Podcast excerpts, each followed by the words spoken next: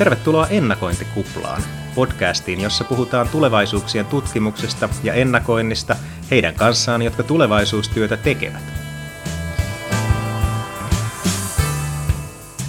Tänä vuonna tulevaisuuden tutkimuksen seura täyttää 40 vuotta, ja sen kunniaksi Ennakointikuplassa esitellään ihmisiä, jotka tulevat seuraavan 40 vuoden ajan tulevaisuuden parissa työskentelemään – minä olen Mikko Duuva ja tällä kertaa vieraanani on Matti Minkkinen. Matti on tulevaisuustietoisuuteen, yhteiskunnallisiin muutoksiin ja tulevaisuuteen suuntautumisen tapoihin erikoistunut tulevaisuuden tutkija. Hän on juuri väitellyt yksityisyyden suojan tulevaisuuksista Euroopassa. Tervetuloa ennakointikuplaan, Matti. Kiitos, kiitos. Aloitetaan ihan tällä, että, että mikä sai sut kiinnostumaan tulevaisuuksien tutkimuksesta? Joo, no tämä on kysymys, johon on pidempiä ja lyhempiä vastauksia, mutta siis tota, oikeastaan tämmöinen lyhempi vastaus on, että se kun mä tähän alan alun perin törmäsin ja luin erilaisia kuvauksia ja, ja perehdyin tähän, niin varmaan ehkä päällimmäisenä tämän alan tämmöinen tietty laajuus ja lainausmerkeissä suuruuden hulluus houkutteli. Että se jotenkin se ajatus siitä, että, että yritetään jotain jotain sanoa epävarmasta tulevaisuudesta tai tulevaisuuksista. Se, se niin kuin kiehtoi ja se, että ala, sit kun tähän alkoi niin kuin pikkusen perehtyä, niin tämä vaikutti jotenkin hyvällä tavalla oudolta. Että ei oikein saanut kiinni siitä, että mistä tässä oikein on kyse.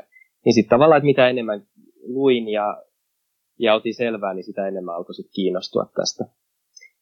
Ja, ja jonkunlainen ehkä semmoinen kans, semmoinen niin kuin tämä vaikutti niin, niin kiinnostavalta yhdistelmältä eri asioita. Että tämä laajuus ja sitten tämä, että yhdistellä, että toisaalta tämä voi olla niin kuin hyvinkin filosofista tämä tulevaisuuksien tutkimus, mutta sitten toisaalta niin kuin todella käytännönläheistä ja, ja palvelee niin kuin aina niin kuin jonkun tarvetta yleensä. Että ehkä tämä yhdistelmä kiinnosti, sen, niin kuin kiinnosti senkin takia, että, että tavallaan on sellainen mahdollisuus niin kuin salakuljettaa filosofiaa niin kuin käytännön työelämään jollain tapaa.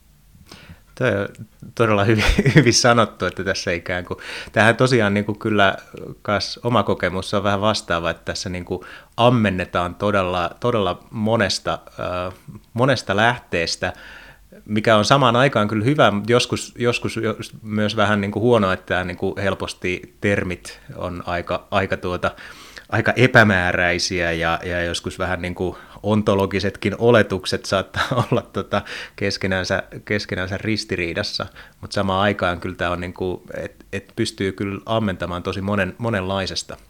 Joo, kyllä, kyllä. Siinä on, siinä on monta puolta, että se, se, tota, se voi niin kuin alkuun vaikuttaa vähän semmoiselta kaoottiselta. Se riippuu ihan varmaan siitäkin, että mistä kautta lähtee niin kuin tutustumaan ja mihin, mihin ensimmäiseksi törmää, niin siinä voi se ensivaikutelma vaikuttaa aika paljonkin, niin mäkin lähdin käytännössä siis Turun kaupunginkirjaston.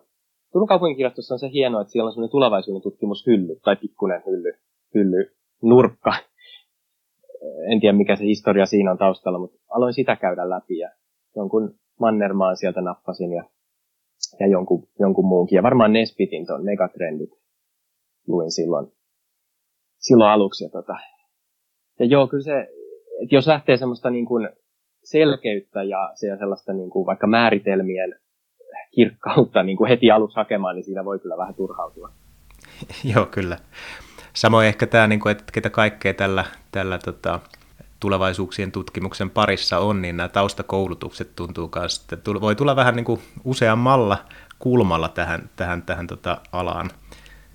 Se näkyy kyllä hyvin, että esimerkiksi meidän tuossa tulevaisuuden tutkimuskeskuksen ja äh, Turun yliopiston tässä tota, kansainvälisessä maisteriohjelmassa. Meidän opiskelijat, niin jollain on, on siis tanssitausta, tanssiopettaja, öö, yksi oli musikologi, ja sitten voi olla niin kuin, äh, tuotantotaloudesta, et, ja yhteiskuntatieteilijöitä on jonkun verran tietysti, ja, ja humanisteja ja näin, mutta tota, kyllä se on aikamoista, että jokaisen täytyy vähän niin kuin löytää se oma, oma tiensä ja polkunsa sille. No, no minkälainen sun polku on nyt ollut täältä tota, ää, kirjahyllystä Nesbitin ja Mannermaan kirjojen parista nyt sitten ihan tähän niin kuin, tulevaisuuksien tutkijaksi ja, ja nyt oikein, oikein tota, tohtoriksi. No joo, se, mä nyt sanoisin, se tuntuu, että niin kuin, jotenkin vielä on semmoinen jatko-opiskelija-identiteetti, että vaikka tässä nyt on jo, on jo se, se matka kuljettu, mutta että helposti jatko-opiskelija monimutkaistaa aina asioita, mutta mä ainakin näkisin se, että se polku ei ollut mikään sellainen ihan suora ja lineaarinen, että, että olisin niin kuin nähnyt itseni selkeänä siellä, että haluan olla juuri tällainen ja sitten olisin toteuttanut sen niin kuin askel kerrallaan juuri sen täsmällisen vision. Että kyllä se on vähän monipolvisempi ollut, että, että tota, jotenkin mä ehkä näkisin niin, että se on, niin kuin mä ehkä hahmotan ylipäätäänkin tämmöisen niin kuin yhteiskunnallisen kehityksen, että se munkin matkani tulevaisuuksien tutkijaksi on edennyt erilaisten risteyskohtien ja tämmöisten puhdinnan paikkojen kautta, että semmoinen, että että et haluanko lähteä nyt näihin jatko-opintoihin, onko se sellainen, sellainen, mitä haluan siinä tässä vaiheessa tehdä ja, ja, ja niin kuin eri, eri vaiheissa erilaisia, on ollut niin kuin erilaisia tulevaisuuksia auki siinä vaiheessa. Ja täytynyt tehdä tämmöisiä valintoja. Ainakin se ehkä niin kuin omat mielenkiinnon kohteet on, niissä on ollut aina sillä jotain pysyvää, että on ollut tiettyjä asioita, just esimerkiksi niin kuin uusien teknologioihin, tai uusiin teknologioihin liittyvät niin kuin yhteiskunnalliset vaikutukset, ja sitten tämmöinen niin kuin tulevaisuuden epävarmuus, ja, ja ehkä jollain lailla sellaiset valtakysymykset, mitä liittyy siihen, kun niin kuin, puhutaan epävarmasta tulevaisuudesta, tai yritetään tietää tai sanoa sitä jotain. Mutta sitten on niin kuin eri tavoilla yrittänyt haiskella tapoja käsitellä näitä asioita, ja semmoista kieltä, millä niitä, niitä osaa osaa sitten jotenkin pyöritellä, niin, niin se ei ole ollut sellainen, niin kuin, että olisi ollut se oma tulokulma ihan kristallinkirkkaana heti, että kyllä sitä mä ainakin koen, että olen niin kuin haiskellut. Et jotenkin on ehkä ollut tärkeää löytää semmoinen oma, oma niin kuin, tulokulma tähän alaan, että, että mitä, mitä tähän niin kuin mulle, mikä on mulle semmoinen, mikä tässä kiinnostaa ja semmoinen, ja mä luulen, että se oman paikan hakeminen tulevaisuuksien tutkimuksessa, niin sehän jatkuu varmaan ihan, ihan niin kuin läpi uran. Mutta kyllä varsinkin niinä ekoina vuosina niin sitä kävi aika, aika paljon läpi ja semmoinen tavallaan ajoittainen epävarmuus niin kuin mun mielestä liittyi siihen ja kuulukin siihen vaiheeseen. Mä tiedän niin kuin sun tutkimuksesta erityisesti, että sä oot tulevaisuustietoisuuteen perehtynyt ja toisaalta sitten vaikka tota, kirjoittanut oikein loistavan artikkelin kollegoidesi kanssa tästä ennakoinnin paradigmoista. Ehkä näin kun kuulee nyt, niin, niin voi olla, että tämä, tämä tietynlainen tämän tulevaisuus tutkimuksen kentän niin kuin hahmottaminen saattaa näkyä siinä, että sitten siitä tuleekin tällainen loistava synteesipaperi myös siitä, että mitä, minkälaisia kaikenlaisia tapoja on niin kuin, ä, tota, ajatella ä, tulevaisuutta. Miten sä itse miten, miten tämä niin kuin tulevaisuustietoisuus tai sitten nämä, nämä paradigmat, niin, niin miten, miten sä nyt tällaiseen, tällaisiin aiheisiin tota, päädyit? Joo, no toi on kyllä hyvin, hyvin niin kuin varmaan tota, hyvin poimittu sillä Mä luulen, että se, nämä kaikki asiat liittyy kyllä toisiinsa. Että se on ehkä sellaista, mitä on niin kuin, omassa, omassa väitöskirjatyössäkin on, on tota, kun siinä meidän artikkelissa niin tunnistetaan näitä kehyksiä tai paradigmoja kuusi, ja niitä voi tietysti nähdä eri määrin, mutta että, että jokaisessa niistä laatikoista tuntuu, että mä oon vähintään kävässyt siinä, että on, on käynyt, niin kuin, ää, käynyt erilaisia asioita läpi ja on ollut ollut ajatuksena tehdä väitöskirjassa eri asioita siinä matkan varrella ja sitten se on vakiintunut jossain vaiheessa. Niin tota, ää, mutta se tulevaisuustietoisuus, sekin, sekin on aika pitkä tarina, että miten sitä päädyttiin tutkimaan. Se lähti niin kuin Sanna Ahvenharjulta alun perin se idea ja se oli hänen, hänen tällainen ajatuksensa vahvasti ja sitten se, se oikeastaan paisui aika paljon isommaksi, isommaksi teemaksi kuin mitä sen piti olla, että hänen, hänen piti alun perin vaan mitata aika pragmaattisesti ja yksinkertaisesti tämmöisten vaikuttajien tulevaisuustietoisuutta. Sitten se kasvoi siitä tällaisen niin kuin käsitteellisen kehyksen kehittämiseksi ja mittarin kehittämiseksi.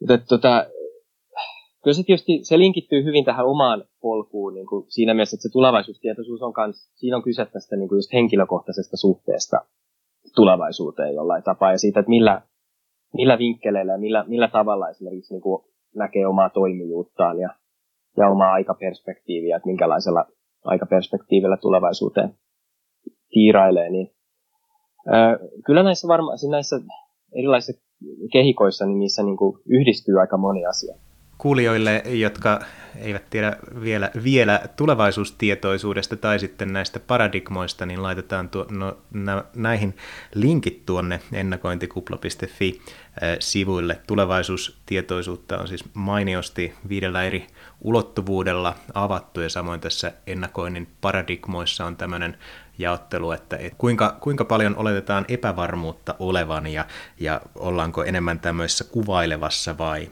vai sitten tota, tämmöisessä normatiivisessa ää, mallissa. Ne on ja, tota, ää, mun mielestä niin kuin, molemmat niin kuin oivallisia kehikoita, just tuomaan vähän sellaista niin kuin ymmärrystä tähän, tähän kieltämättä välillä hieman niin kuin epäselvältä tuntuvaan ää, alaan nimeltä tulevaisuuksien tutkimus. Mikä sua kiinnostaa ehkä niin kuin tällä hetkellä juuri tulevaisuuksien tutkimuksessa? Mitkä on niin kuin ikään kuin nytten niin kuin työn alla tai kiinnostuksen kohteena? No, jos mä aloitan tämmöisestä yleisemmästä asiasta, niin ehkä yksi kiinnostuksen kohde liittyy oikeastaan tähän, tähän tota, tämän podcastin teemaan, eli, eli tähän niin kuin uuteen sukupolveen ja tähän tietynlaiseen sukupolven vaihdokseen, mikä voidaan nähdä tässä tulevaisuuksien tutkimuksessa olevan. Ja sehän on tietysti ihan niin kuin tervettä ja, ja tämmöinen niin kuin normaali tilanne pitäisi olla se, että alalle tulee uutta verta ja uusia koulutettuja tulevaisuuksien tutkijoita ja, ja näin, niin, niin se on niin kuin, mielenkiintoista. Mä en jotenkin, en haluaisi lähteä hirveästi ehkä spekuloimaan sillä, että, että, että mitä siitä seuraa, mutta se on jotenkin mielenkiintoista. Että mä luulen, että tulevina vuosina tämä ala muuttuu väistämättä.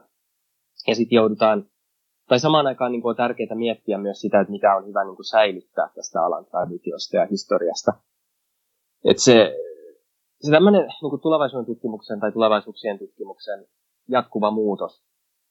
Ja ehkä tämä, niin tämä antisipaatio, tulevaisuuslukutaito, koulukunta on sellainen, joka, joka just kiinnostaa, että miten sen, miten, minkälaisen suhteen se löytää tähän ikään kuin tämmöiseen jos voi sanoa perinteisempään tulevaisuuksien tutkimukseen. Se on, ainakin musta tuntuu vähän niin kysymysmerkiltä vielä joiltain osin.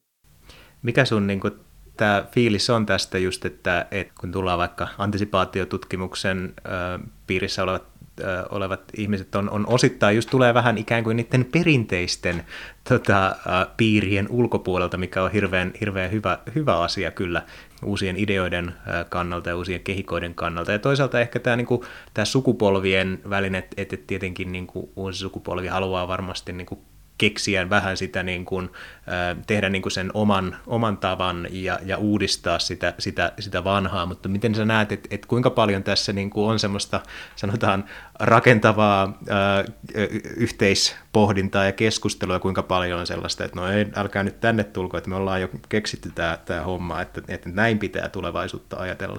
Joo, toi on vaikea kysymys ja se on tosi tärkeä kysymys, että siinä on varmasti molempia puolia ja se jotenkin se ehkä riippuu vähän siitä, että niin kuin just tulkinnasta, että millä, millä äh, mikä hattu päässä lähtee niin kuin katsomaan asioita. Että se on, mä ainakin ajatellut itse, itse, että se on aika vaarallista, että jos otetaan semmoinen, niin että älkää tulko tänne meidän tontille ja tämmöinen not invented here tyylinen juttu, että jos joku muu puhuu tulevaisuudesta, niin se on, niin se on niin kuin uhka jollain tapaa. En mä nyt sano, että kukaan suoranaisesti näin näin olisi väittänyt, mutta, että, mutta että toivoisin, että sellaista asennetta ei, ei niin kuin otettaisi.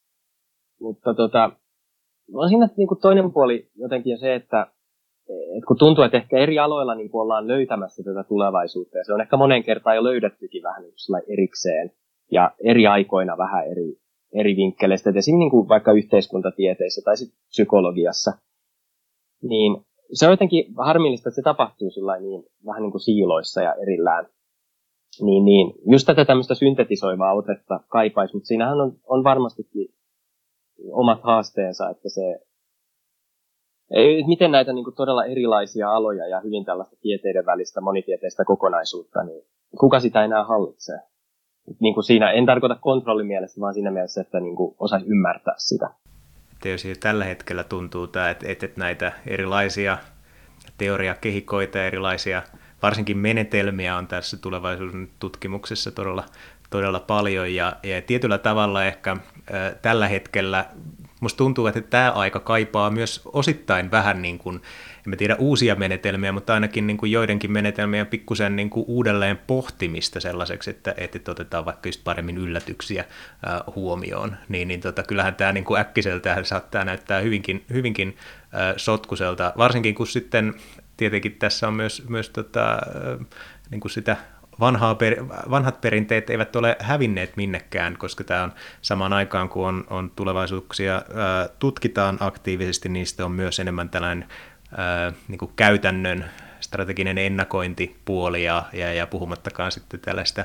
pop-futuristeista, jotka sitten lausuvat kaiken näköisiä asioita ehkä sen kummemmin pohtimatta ää, tulevaisuudesta.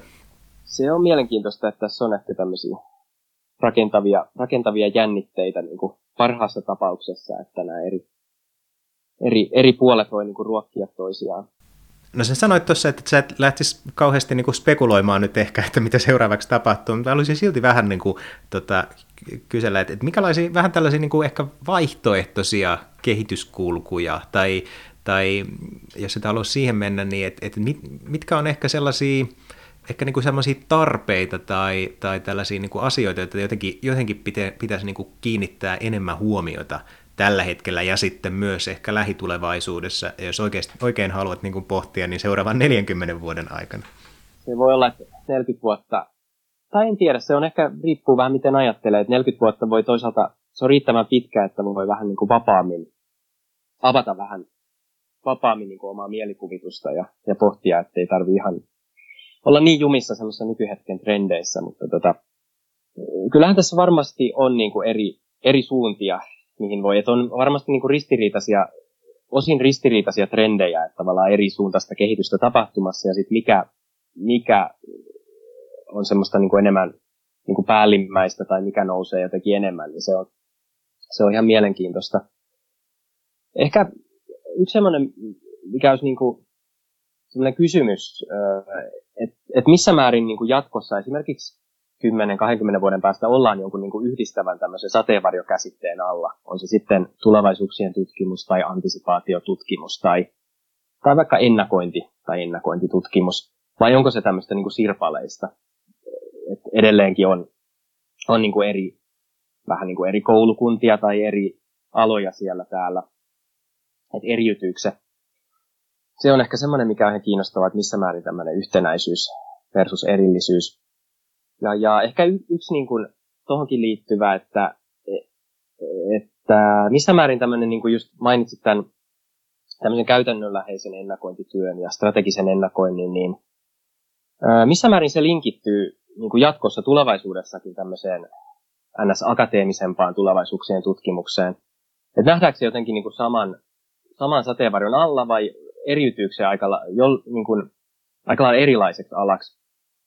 Että tota, kyllähän niin kuin ennakoinnissa, ennakointiin ja sen kontekstiin ja tavallaan siihen organisaatiokontekstiin, missä sitä yleensä tehdään, niin liittyy aika erilaisia kysymyksiä osittain kuin tämmöiseen sit akateemisempaan pohdiskeluun. Että ne ei välttämättä, ne kysymykset voi olla enemmän sitä, esimerkiksi se, että onnistuuko ennakointi jollain mittarilla tai muuten, niin se on enemmän kiinni siitä niin kuin organisaatiosta siinä ympärillä, ja niitä tutkimuksia täytyy niin kuin tutkia, kun, kun pyritään kehittämään ennakointia ja tutkimaan ennakointia. Niin se on mielenkiintoista tietää, että missä määrin se sitten edelleen, että liikutaanko siinä vähän eri maailmassa sitten kuin tämmöisessä akateemisemmassa tulevaisuuksien tutkimuksessa. Yksi semmoinen niin kuin tämän tulevaisuuden tutkimuksen ja ennakoinnin tämän niin kuin alan vahvuutena, mä oon kyllä pitänyt just sitä, että tässä niin kuin on paljon tällaisia mitä tätä taisi olla Bridget e- Engler, jolta kuulin tällaisen pracademics-termin, että on siis niin kuin tällaisia, jotka on, on sekä ikään kuin tällaisia practitioners, tällaisia niin kuin ennakoinnin käytännön tekijöitä, mutta sitten samaan aikaan tekee myös, myös niin kuin tutkimusta siitä, että, että niin kuin pysähtyy myös vähän niin kuin pohtimaan sitä, että no mitäs, mitäs tässä nyt sitten tuli, tuli tehtyä, onko tässä jotain, mis, mitä voisi niin kuin johtaa vähän, vähän, vähän yle, yleisemmäksi ja, ja näin. Ja tämä on mun mielestä hirveän, että se niin kuin pitää tätä tulevaisuuksien tutkimusta, joka helposti ehkä, ehkä niin kuin menee välillä juuri sopivassa määrin sinne sfääreihin ja abstraktioihin, niin, niin pitää pikkusen niin kuin jalkoja maassa. Joo, to, toi on kyllä hyvä pointti. Ja semmoinen ainakin, että jos ajatellaan jotenkin hirveän erillään tuommoinen niin akateeminen maailma ja sitten tämmöinen käytännön elämä ja tämmöinen practitioner-puoli, niin se on varmasti aika vanhanaikaista, jos niitä pyritään sillä varjelemaan toisiltaan, niin tota, kyllä siinä varmasti niin kuin erilaisia on. Mielestäni se jotenkin kuuluu tähän alaan, että semmoinen tietty hybridiys. Ja tosi paljon sellaista hedelmällistä, hedelmällistä ja niin kuin tutkimuskysymyksiäkin löytyy sieltä practitioner käytännön ennakointipuolelta varmasti, että niin kuin, kun näkee oikeasti, että missä, missä näitä tota, menetelmiä käytetään ja millä tavalla, niin, niin se kyllä avaa sitä. Yksi semmoinen, mikä minulla tuossa oli vielä, vielä ehkä mielessä tämmöisenä niin kuin kehityskulkuna tai tämmöisenä tota, niin kuin tämän alan tulevaisuuden kannalta, niin, niin tämä tämmöinen, voisiko sanoa tämmöinen käänne tähän niin kuin tulevaisuuslukutaitoon, tulevaisuustietoisuuteen. Semmoinen käänne, että tuodaan enemmän sitä niin kuin ennakoivaa toimijaa ja, ja heidän niin kuin kehystyksiään ja tämmöisiä maailman jäsennystapojaan mukaan, niin että mihin se kehittyy, että, että onko semmoinen tavallaan semmoinen tietty yksilöitymis kehityskulku, että se jotenkin individualisoituu, se, että tarkastellaan niin kuin yksilöiden tulevaisuusperspektiiviä entistä enemmän.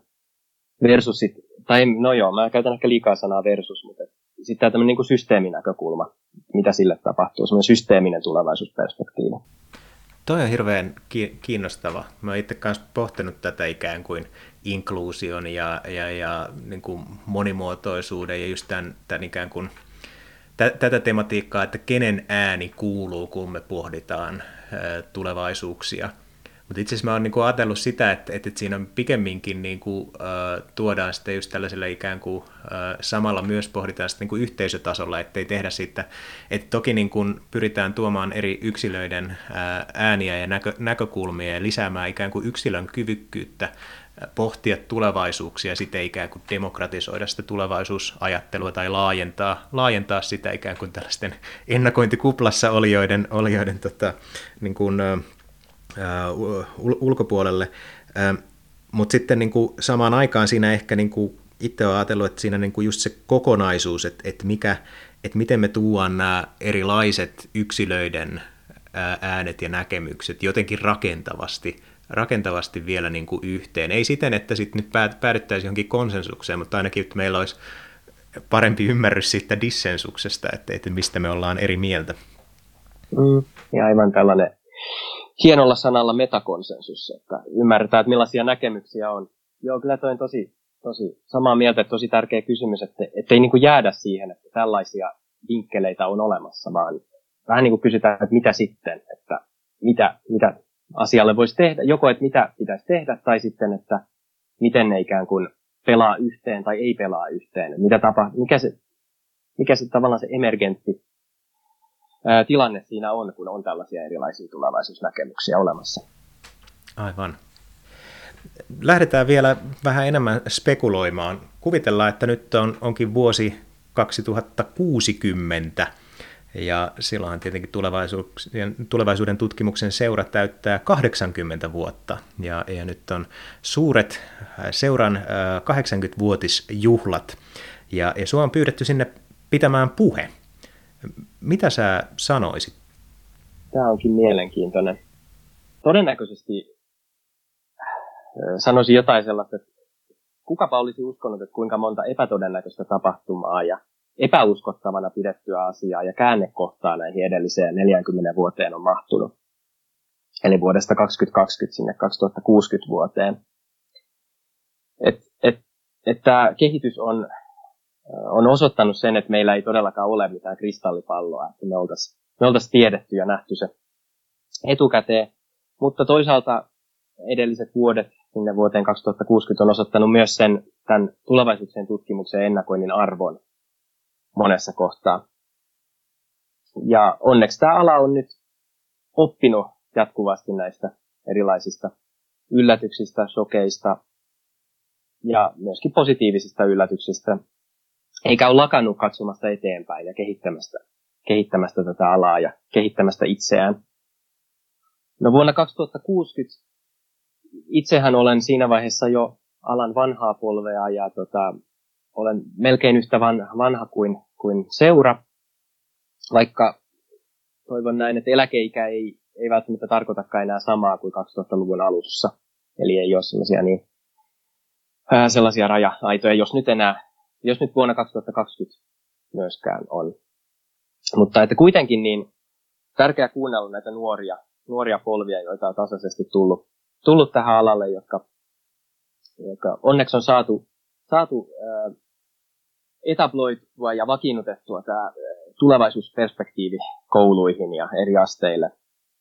Ja, ja myös sellainen niin kuin alan haastaminen, että, että tätä tulevaisuusperspektiiviä, tämmöisiä vallitsevia tulevaisuuskäsityksiä, että nuoret, nuoret osaa, niin kuin, osaa kysyä hyviä kysymyksiä niistä, että ei, ei kuuntele vaan meitä, meitä vanhoja.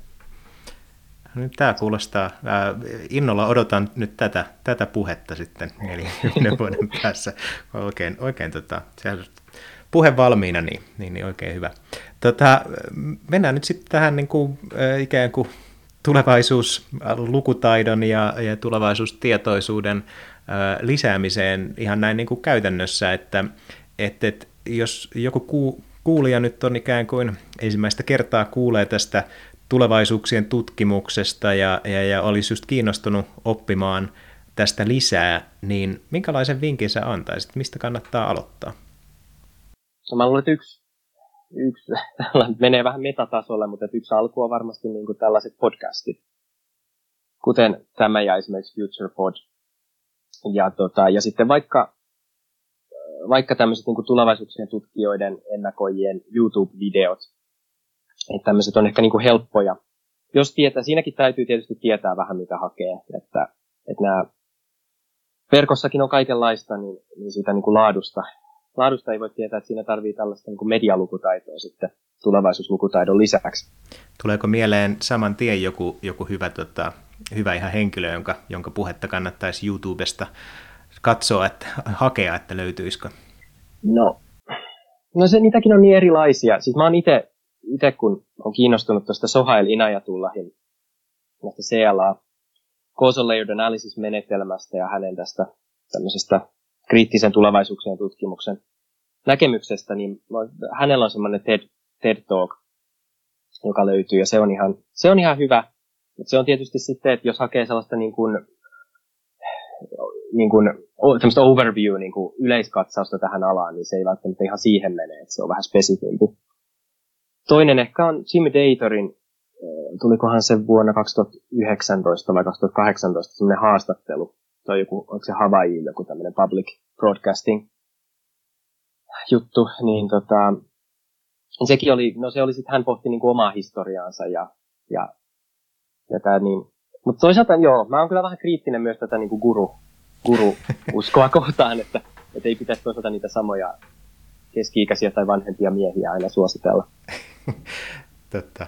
Mutta sinänsä molemmat on, on, on näistä, näistä kanssa nähnyt ja, ja, ja tota, sekä, sekä Soha, Sohailin että, että Jimin se niin kuin asenne on kuitenkin niin kuin sellainen, sanotaan ehkä sopivan niin kuin nöyrä ja ö, empaattinen, että ei ole ihan, ihan niin kuin, silleen niin kuin pahimmasta tällaista gurupäästä ää, sitten. no molemmat on niin kuin jossain määrin tavannut, että Sohailin kanssa on ollut enemmän ja hän on kyllä todella lähestyttävä lähestyttävä ihminen ainakin. Että. Mutta tota, äh, muita tämmöisiä aloituspisteitä, niin, niin, niin no ehkä tässä voisi niinku omaa häntään nostaa si- siinä määrin, että, että tulevaisuuden tutkimuksen verkosto Akatemian ihan tarko- tarjoaa siis tarjoaa tota, sivuaineopintoja tulevaisuuden tutkimuksessa ja, ja tulevaisuuden tutkimuskeskuksella on kansainvälinen maisteriohjelma, ja molempien näiden nämä kurssikuvaukset niin käsittääkseni on julkisesti saatavilla. Et periaatteessa niistäkin voi vilkuilla esimerkiksi näitä kirjallisuuslistoja vähän, vähän ja niitä, tavallaan niitä osaamistavoitteita ja mitä siellä yleisesti, mistä siellä puhutaan. Ja tietysti sitten jos oikein innostuu, niin, niin kannattaa hakea, hakea niin opintoihin ja, ja lähteä mukaan, mutta toisaalta mä en halua myöskään sellaista niin kuin portivartia asennetta ottaa, että olisi vain yksi oikea tapa tulla alalle, että että se ei, sekä ei mun mielestä, että se ei ole niin kuin ainoa tapa, että pitää kouluttautua juuri tietyssä paikassa. Että pikemminkin, että tämä on niin kuin alan moninaisuus ja se, että tänne tullaan monesta suunnasta, niin se on vaan tosi hienoa ja se on niin kuin rikkautta. Entä jos on, on vähän niin kuin jo edistyneempi, että, että, että niin, niin sanotusti, jos on vaikka käynyt just tota, nämä perusopinnot ja, tai sitten niin, niin muuten tehnyt vaikka just tota, ennakointia jo, jo, jo jonkin aikaa, niin, niin minkälaisia vinkkejä annettaisiin tähän, että, että mihinkä kannattaisi nyt erityisesti äh, kiinnittää huomiota tai mitä kannattaisi nytten opiskella tai pohtia? No äkkiseltään tulee mieleen, kun on kiinnostunut just tällaisesta niin kuin kriittisestä tulevaisuuksien tutkimuksesta ja tällaisesta tulevaisuustietoisuusasioista, niin, niin ehkä tämmöisen, joka on jo ollut alalla jonkin aikaa ja on, on vaikka tehnyt tämmöisiä käytännön ennakointi, käyttänyt menetelmiä ja näin edespäin, niin, niin tavallaan niin kuin tutkailla sitä omaa käsitystä tulevaisuuksien tutkimuksesta ja ennakoinnista ja sitä omaa niin kuin tulevaisuusperspektiiviään. Et ehkä vähän kanssa tutkailla, että missä omasta mielestä se alan niin kuin ydin on, että mikä, on, mikä siinä on se, se mikä, mikä on niin omasta mielestä jotenkin tulevaisuuksien tutkimuksen ydintä ja kaikista kiinnostavinta. Toisaalta sitten, että, just, että missä ne reunat on, että mitä kiinnostavaa siellä reunoilla tai niiden ulkopuolella tapahtuu. Tapahtuu, että mitä semmoista outoa ja omasta mielestä käsittämätöntä niin jossain puuhaillaan tulevaisuuksien tutkimuksen tai ennakoinnin alla, jota ei oikein itse ihan ymmärrä, ei ihan niin kuin mahdu omaan päähän, niin ehkä voisi tutkailla sitä, mitä siitä voisi oppia. Joo, että vähän tämmöistä niin kuin, uteliaisuuttaan kannattaa niin kuin pitää yllä vahvasti ja, ja katsoa vähän sinne marginaalia kohti. Se voi tietysti olla, että tämäkin on aika niin kuin standardioppi. Vähän tällainen niin kuin paradoksaalisesti tähän niin kuin tulevaisuuksien tutkimuksen tämmöinen perusdogmia, tai tämmöinen dogma on se, että pitää katsoa niin kuin tämmöisellä ääreisnäöllä niin kuin vähän ulkopuolelle, tämmöisen niin kuin pallitsevia ajatusten ulkopuolelle ja muuta. Mutta se on kyllä hyvä, se on semmoinen hyvä, hyvä piirre, joka kannattaa ehdottomasti säilyttää niin kuin tästä tutun traditiosta. Joo. No nyt on muutamia vinkkejä annettu, mutta nyt saat vielä esittää kysymyksen kuulijoille. Meillä on tässä tällä kaudella ollut tällainen, tällainen tota, tapa näissä jaksoissa, että, että joka jaksossa esitetään yksi kysymys äh, kuulijoille pohdittavaksi ja voi sitten Twitterissä tähän, tähän tuota, äh, osallistua keskusteluun tämän, tämän kysymyksen äh, ääreltä. Niin mikä olisi tämmöinen kysymys, mitä pohtia? No mulla tulee sellainen mieleen, ensin nyt ihan, ihan tämmöinen pieni, pieni evästys, että kun nyt tässä kuluneina kuukausina niin on, on tapahtunut aika paljon sellaista, jota on pidetty epäuskottavana tai jopa lähes mahdottomana. Ollaan niin kuin yllätytty varmasti moni meistä. Niin sellainen kysymys, että, että minkä sellaisen asian te haluaisitte nähdä tapahtuvan, jota juuri nyt pidetään epäuskottavana tai joka on siellä uskottavuuden rajamailla? Tässä onkin hyvä tämmöinen harjoitus just sinne myös sinne marginaaliin katsomiseen. Pohditaan niitä, niitä uskomattomia ää, ää, asioita. Hei, Kiitoksia todella paljon Matti Minkkinen tästä näin. Tämä on ollut todella, todella antoisaa, antoisaa keskustella kanssasi. Kiitos kun kävit ennakointikuplassa. Joo, kiitos. Kiitos kun kutsuit.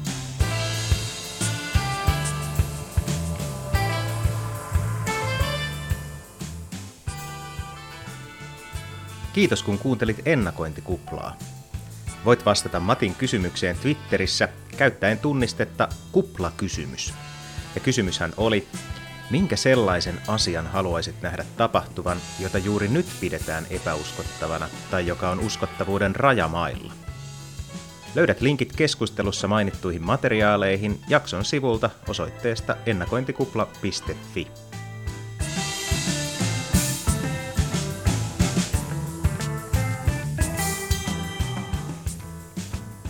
Ensi viikolla vieraana on Otto Tähkäpää. Siihen asti erinomaisia tulevaisuuspohdintoja.